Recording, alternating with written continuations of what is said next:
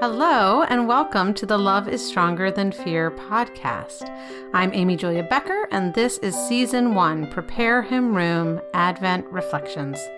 I'm so happy you're here with me to consider what happens when God shows up in the midst of the eggnog, gift wrap, holiday cards, tinsel, and let's be honest, the stress and the joy of this time of year. Thank you for listening.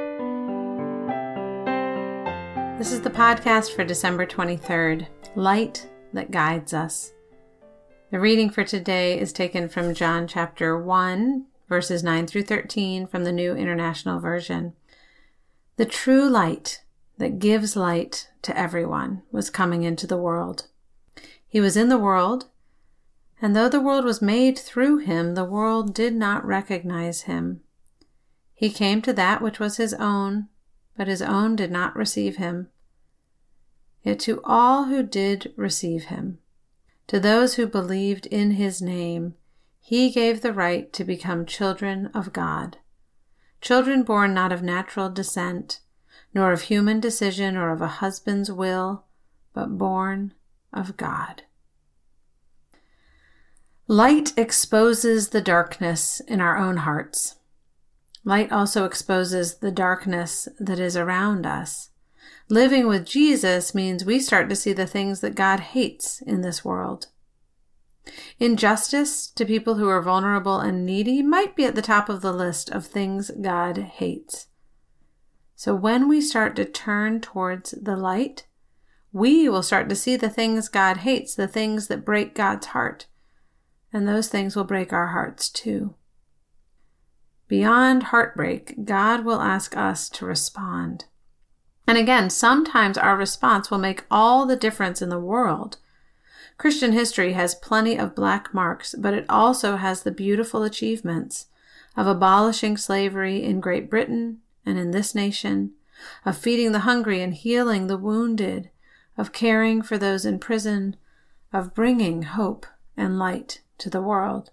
Here's the thing the whole point of exposing things that were hidden the things that were hidden inside our own darkness, the things that are hidden from sight, even though they are on plain view in the world around us. The point is to guide us out of the darkness and into the light. Yes, light exposes things we might rather not see, but it also shows us where to go. Light helps us to walk with sure feet. Light offers comfort and safety and peace. Light offers hope and healing and good news. The joy that comes to us at Christmas is the joy of God entering into the messy darkness of a broken world. The peace that comes to us at Christmas is the peace of Jesus entering into conflict and discord and pain. The hope that comes to us at Christmas is not ignorance of the trouble in the world, but hope in the face of that trouble. This passage from John about Jesus' birth reminds us that we are not the light. We are the ones who look for the light. We are the ones who follow the light. We are the ones who reflect the light of Jesus. We don't generate that light ourselves. Just as Jesus is the one who can clean up our messes, or not, so too Jesus is the one who is responsible for healing and changing the world. Jesus is the light in the darkness born on Christmas morn.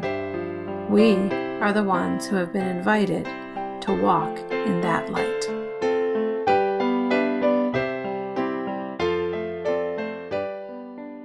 Thanks for listening to season one of the Love is Stronger Than Fear podcast, Prepare Him Room. For more information, including a free PDF version of Prepare Him Room, go to www.amyjuliabecker.com. While you're there, you can also find out about Amy Julia's books, White Picket Fences, Small Talk, and A Good and Perfect Gift, and when she'll be speaking in your area.